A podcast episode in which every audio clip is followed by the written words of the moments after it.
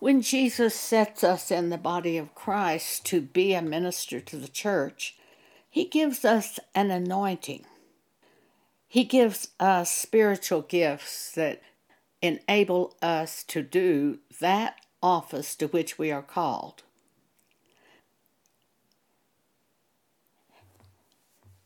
As a new Christian, I had several supernatural things happened to me, which I never even told anyone about at the time. I just went to church and went to the prayer group and did what the other Christians did.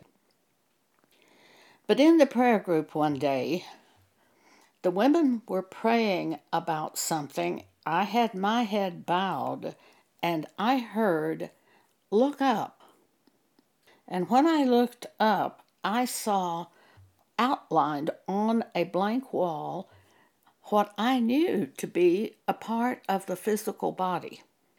I'm not any good with parts of the body and things like that usually, so I said quietly to God while they were praying, I know that's a part of the body, but I don't know what part it is. And I heard stomach, and I said, Oh, yeah, that's it. I remembered the old Pepto Bismol commercials of a stomach. After the women finished praying, I became bold enough to say, Does someone have a stomach problem? And one woman in the group said, I do, I do. Well, this is where God started teaching me about spiritual gifts and the administering of spiritual gifts to the church. In this particular case, what he had given me, I believe, was a spiritual gift of a word of knowledge. It was a word I didn't have any way of knowing was going on in that group. After that, I frequently received words of knowledge for our Bible class. And at our Bible class, our teacher always said, Does anyone have a word from the Lord? And when he said that, we were free to present anything that we had from God. At the 11 o'clock service on Sunday morning, our pastor never said that there was never any provision made in the 11 o'clock service to present words of God from the Holy Spirit. And I never received any words of God from the Holy Spirit during the 11 o'clock service. Thinking back on it, I believe the reason God didn't give me any words during the 11 o'clock service is there was not going to be any room given to administer those words at the 11 o'clock service. But the Sunday school teacher always said that, and I always received words of knowledge at the Sunday school class. When you consider spiritual gifts, there are differences of administrations. In other words, there are different ways that God shows each of us who are given spiritual gifts there are different ways that we are shown the spiritual gifts. I frequently have what is called an open vision, where I see it sort of like a television picture on a blank wall. There was one time that a, a young friend of mine, he was in his 40s, but he was diagnosed with ALS and he had gotten to the stage where he was totally paralyzed. His church group was praying for him, of course. I prayed that God would heal him if it was the will of God. We have to pray according to the will of God. It was certainly my will that David be healed, but it all has to be according to the will of God for the prayer to be answered. One day I was sitting in my living room and I looked up at the blank wall and I saw David outlined on that wall, and it was as if he were on a golf course. And he was jumping up and down excitedly. He was totally able to walk. He was jumping up and down excitedly, and with his hand he signaled, Follow me. Come on, come on, it's great. I knew that meant David was going to die, but he was spiritually okay. He did die about two weeks later. One of his church members, before he died, I told him of this vision, and Clay said to me, Don't you think that means David's going to be healed? And I said, No, David's going to die. But he's spiritually prepared to die. And that's exactly what happened to David. That's a word of knowledge that I had no way of knowing other than God showed me. We've recently had this coronavirus um, epidemic in the world, the year 2020. And I've thought many times, has God shown me anything about this coronavirus? I know it's not the Great Tribulation because the Great Tribulation shows us, it we're shown in the Bible exactly what the first tribulation will be that comes upon the earth. It is in Revelation chapter 8, and it is a great hail and lightning, and a third of the grass is burned up. So I know this virus is not the Great Tribulation. However, before the Great Tribulation, Jesus said there would be pestilences, and it could be one of those. And he, Jesus called it the beginning of sorrows. But as far as what it is, I've had one uh, dream which I believe showed me this coronavirus. A member of our of the body of Christ, Pam Paget, and I were standing watching this happen. A truck was coming toward us, and it looked like it was going to run into our house, but it didn't. It turned to the left and ran into something else, and a great fire broke out, and we were watching it. And I believe that was this coronavirus because that's exactly what Pam and I have been doing all during the months of this coronavirus. We've simply been staying at home watching the happenings on television. I think that was what this is the beginning of sorrow. Certainly, many people should be awakened by this virus to allow them to see that the ways of man are so temporary and can be snuffed out so suddenly. It's, it's shocking to think how fast this coronavirus came upon us, the whole world, so quickly. Well, that's exactly what will happen in the future. So we can't take all of this um, interest in the things of this world knowing that they're all going to be swept away by God in the end. Well, concerning the offices of God and the ministries of God, everywhere I went, I spoke to the people what I heard. I'm talking about in my living room. I'm talking about after the church service, in of just standing there talking to someone, I spoke what God had shown me.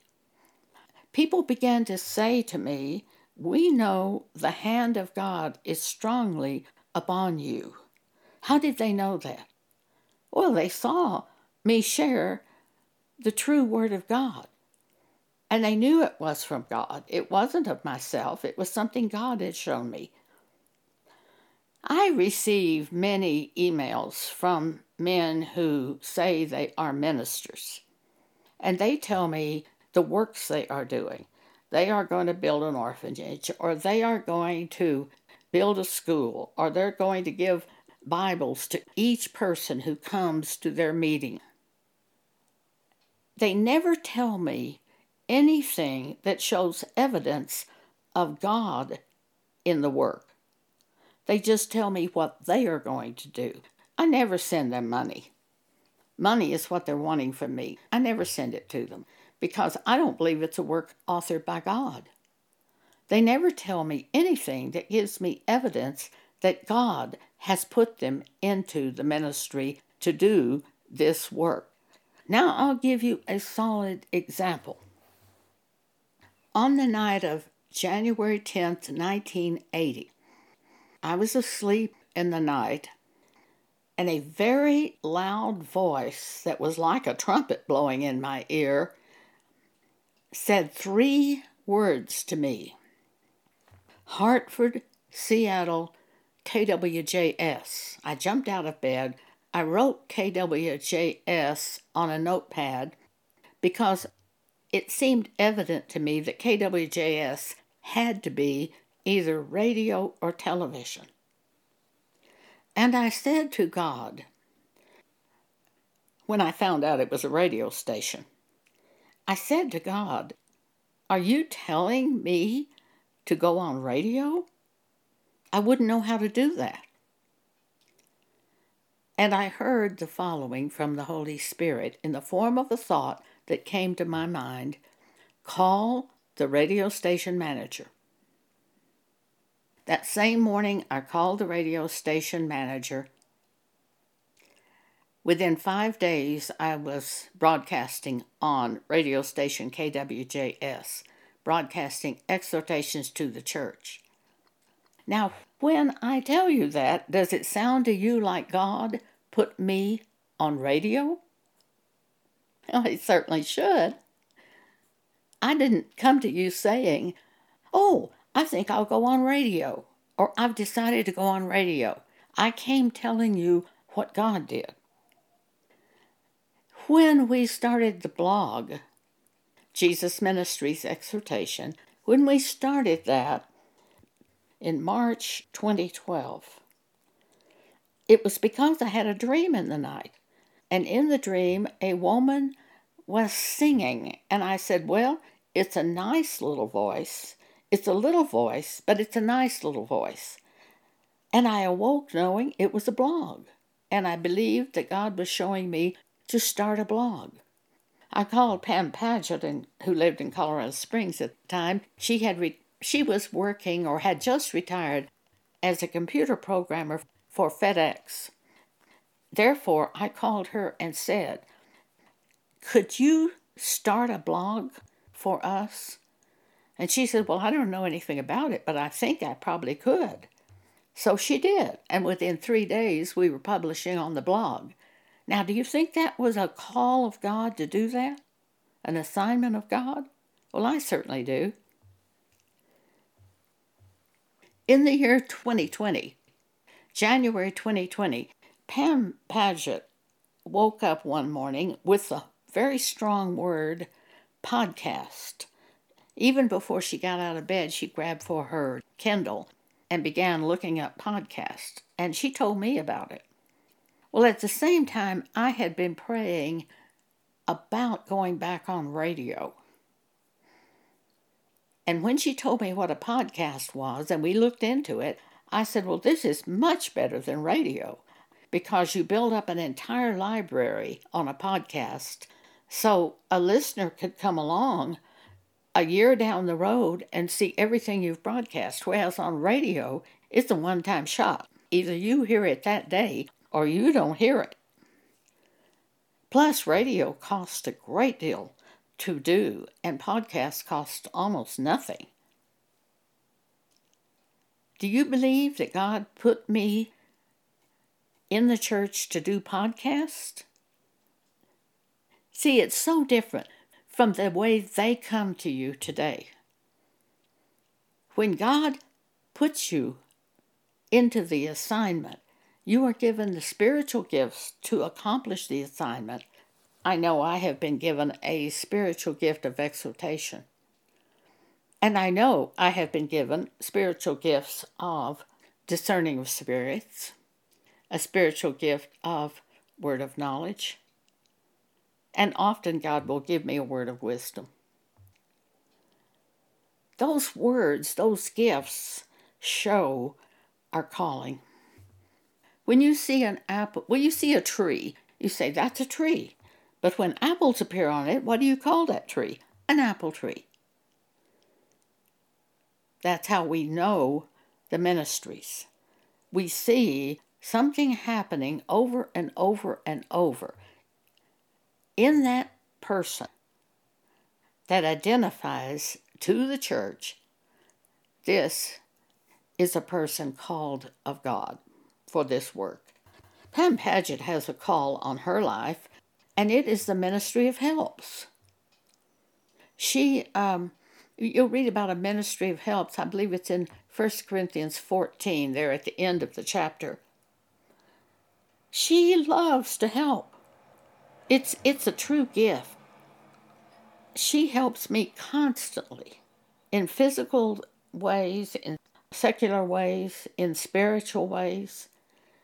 She does all the technical work for the ministry, enormous amount of work, and she delights in it. I wouldn't be able to do that at all.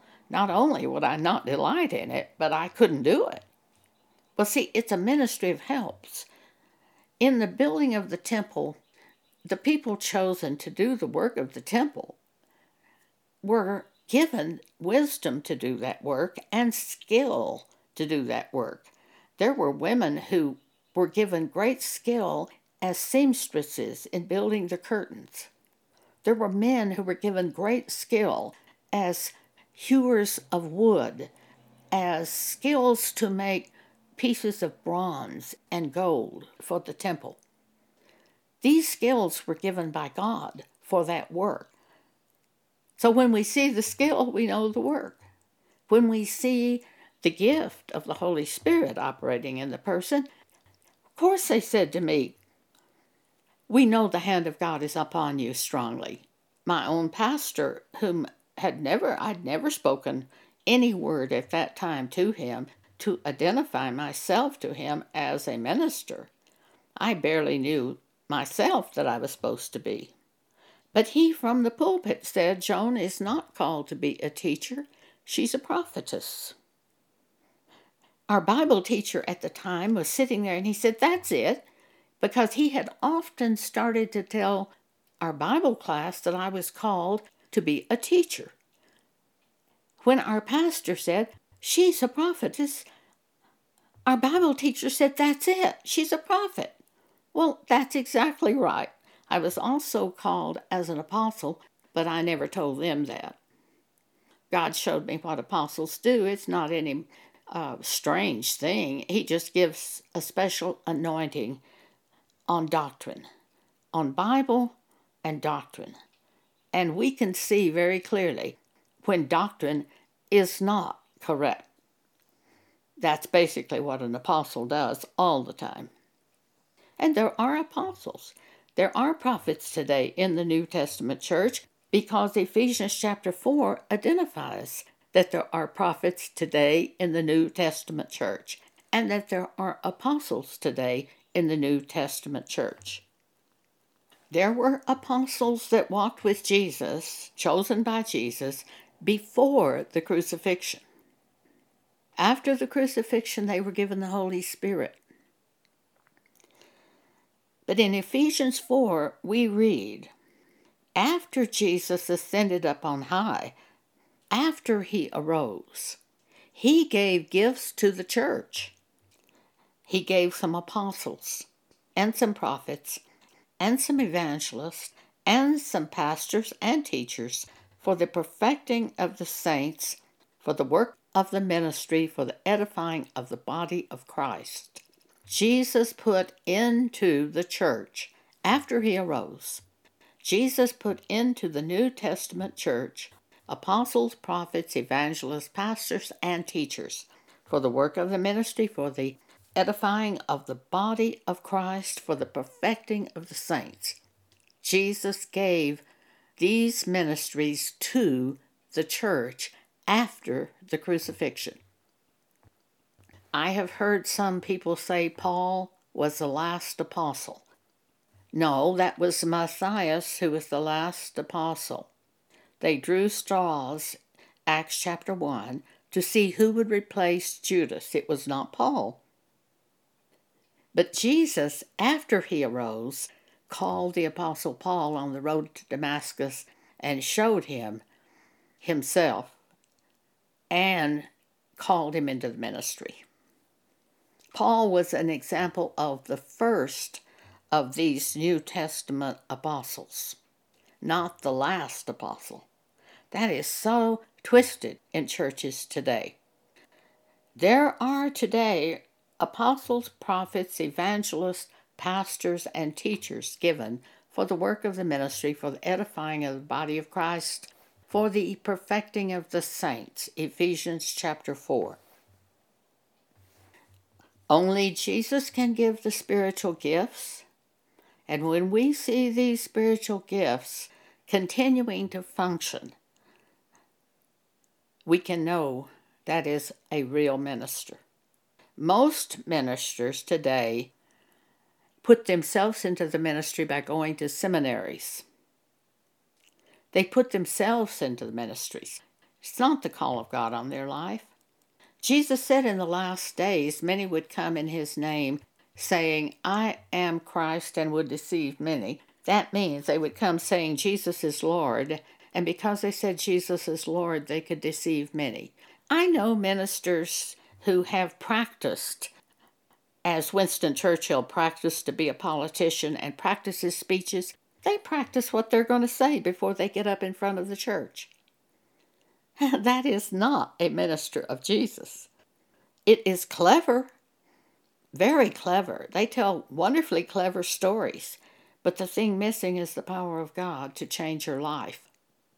I recorded something recently and uh, I con- contacted a young friend of mine and suggested he listen to this podcast. He contacted me afterward and said, God spoke to me while you were speaking that message. God spoke to me. Now, what does that show? The power of God.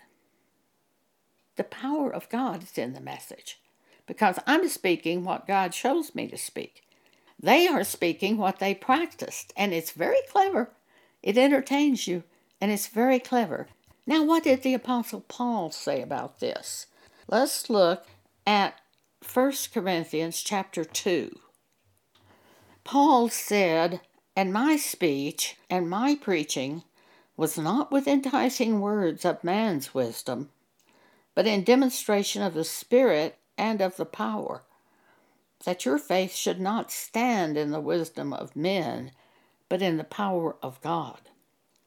Uh, these ministers today who are not put there by Jesus often practice what they're going to say. Kenneth Copeland even said at his own meetings that when he decided to be a minister, he took the recordings of Kenneth Hagin and went into his garage and memorized them. That's not a minister of God. He's entertaining, he's very handsome, he has a very good voice and he can sing, and it's very, very appealing. But it's not an ordination of God for the ministry. I heard Marilyn Hickey say something very similar. She said when she started out teaching, a friend of hers said, Marilyn, you are the most boring person I've ever heard. So she got someone to coach her in presentation in acting so she could be more interesting. I know ministers who do this. I know people who get on the platform and do great emotion and stomp around and go back and forth and throw out their hands and do boasting and all that stuff. And people just go wild and think it's God. That's not the power of God. That is an emotion, a performance.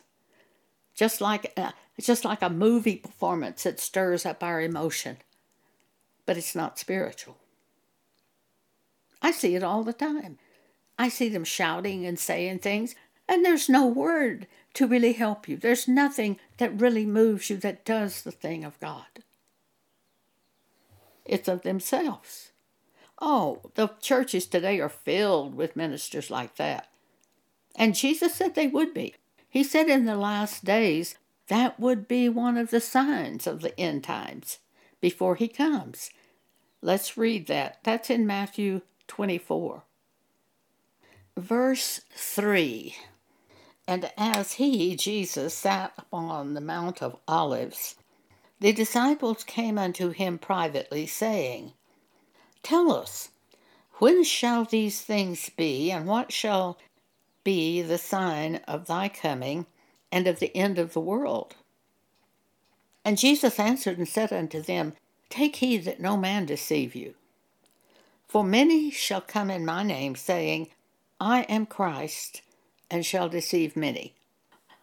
The first sign of the end of the world and the coming of Jesus are the churches filled with congregations and ministers who come saying Jesus is Lord, and because they see, say Jesus is Lord, they deceive many.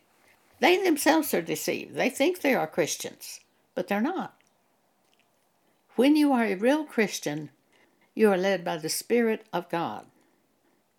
When you are a real minister of God, you are, are ordained and taught by God and you have the gifts of the Holy Spirit to enable you to present the message with the power of God, to do a real work of God. And that's the difference. They come saying, I'm going to build build schools. I'm going to build orphanages. I want to go all over the world and preach the gospel, but they never have a message of God. They tell me that all the time. These guys tell me that all the time.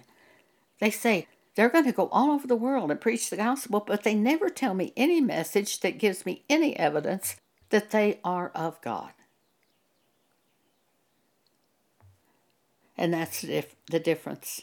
And if you're called to be a minister, you're going to have some things happen in your life where the gifts of the Holy Spirit and the exercising of the gifts of the Holy Spirit identify you, just like they did me.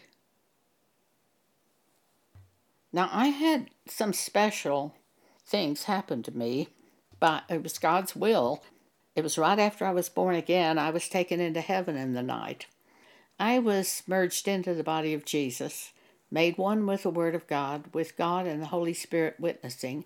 I didn't see any images of God, Jesus, or the Holy Spirit the Holy Spirit. These are these are spiritual things. They're not fleshly things.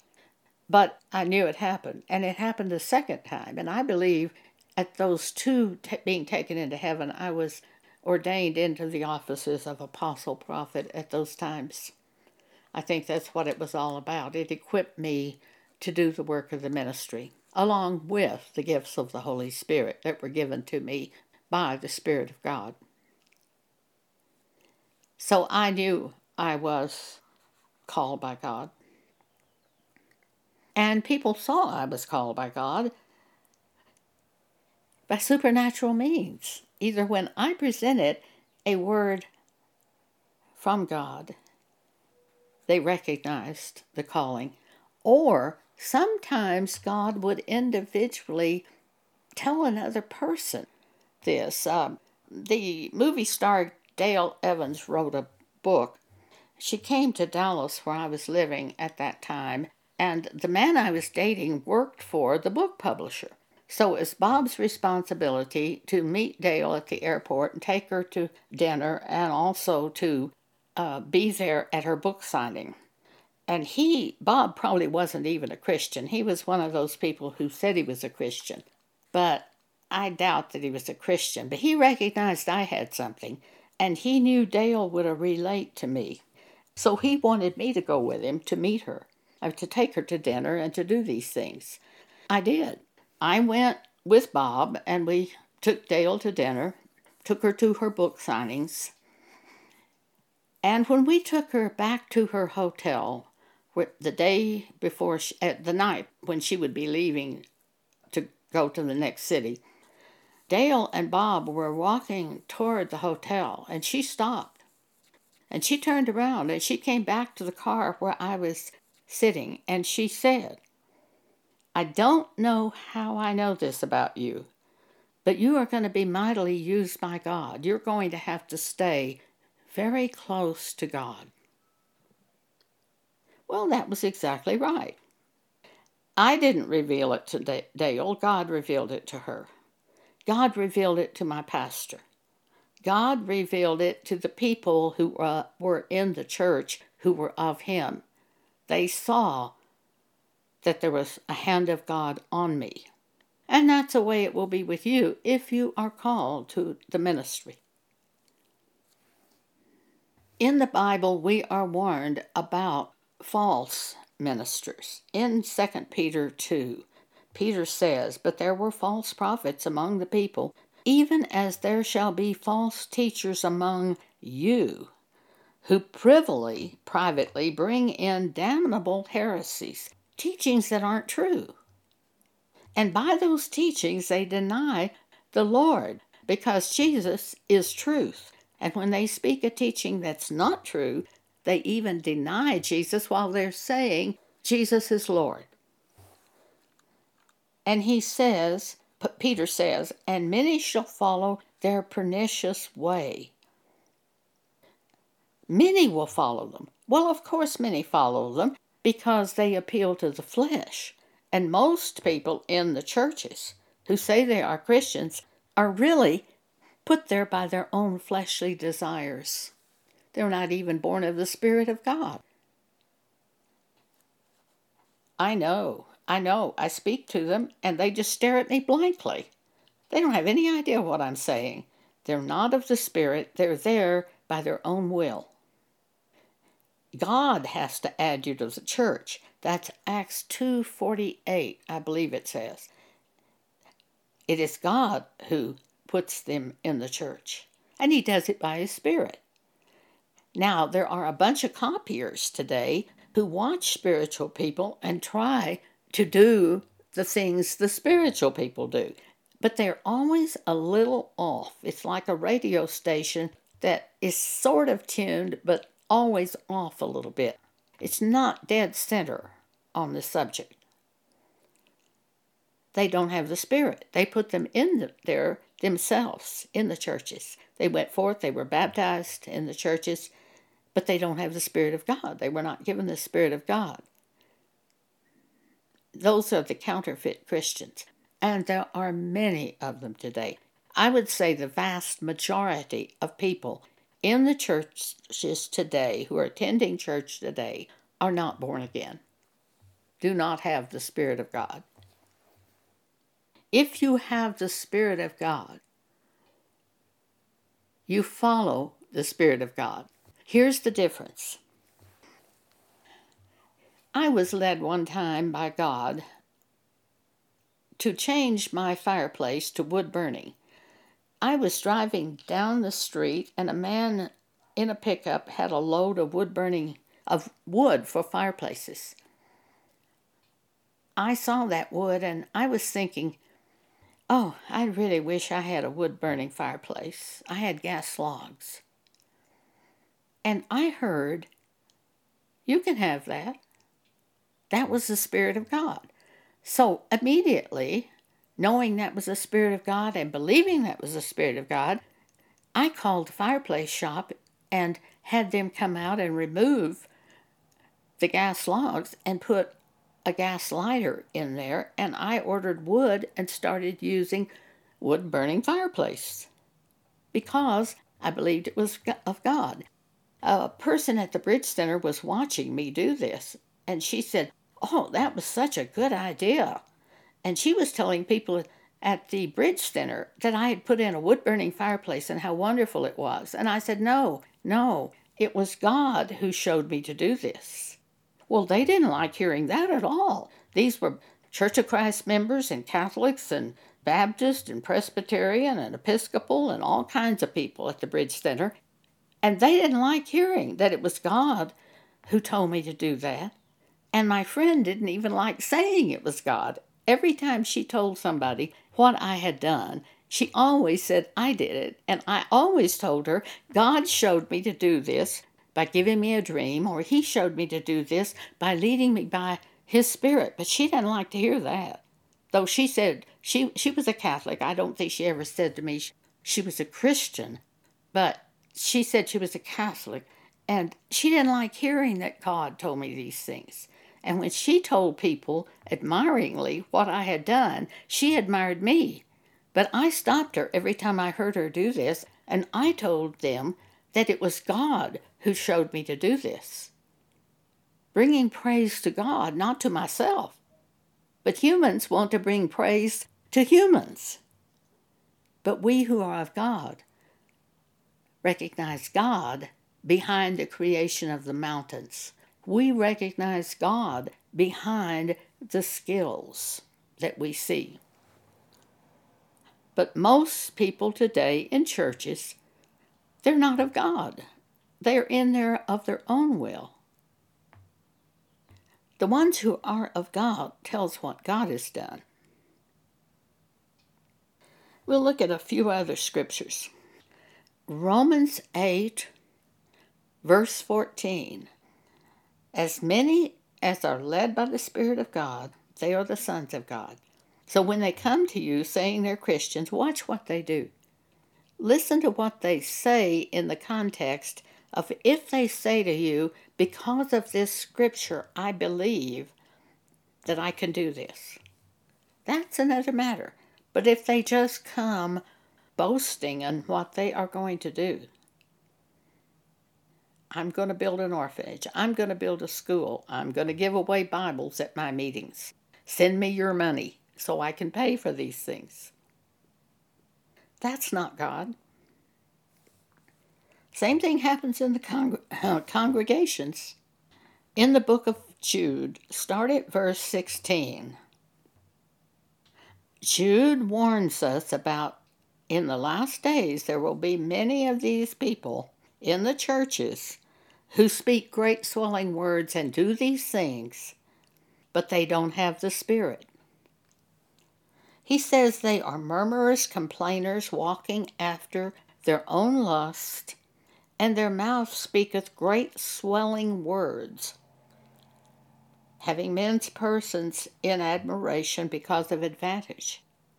But, beloved, remember ye the words which were spoken before of the apostles of our Lord Jesus Christ. How that they told you there should be mockers, copiers in the last time, who should walk after their own ungodly lust. These be they who separate themselves, sensual, having not the Spirit. They join the church, but they don't have the Spirit of God. They are baptized, but they don't have the Spirit of God. These are the ones who are not Christians, but they think they are Christians. It happened to me. I went forward when I was 15 and was baptized at church, but I didn't have the Spirit of God until I was 30, 38, and God spoke to me. He said to me, Joan, you know these mistakes you've been making all these years? Those weren't mistakes, those were sins. How did he speak to me? He brought it all to my mind, those words to my mind. And I said, Sins? I thought they were mistakes. And with that, I was born again. I was baptized when I was 15. I was born again when I was 38. And then on the en route to uh, pick up merchandise for the business that I owned at that time, I was on a plane going to New Mexico to buy merchandise. As the plane started to land, I heard, From the Spirit of God, be baptized.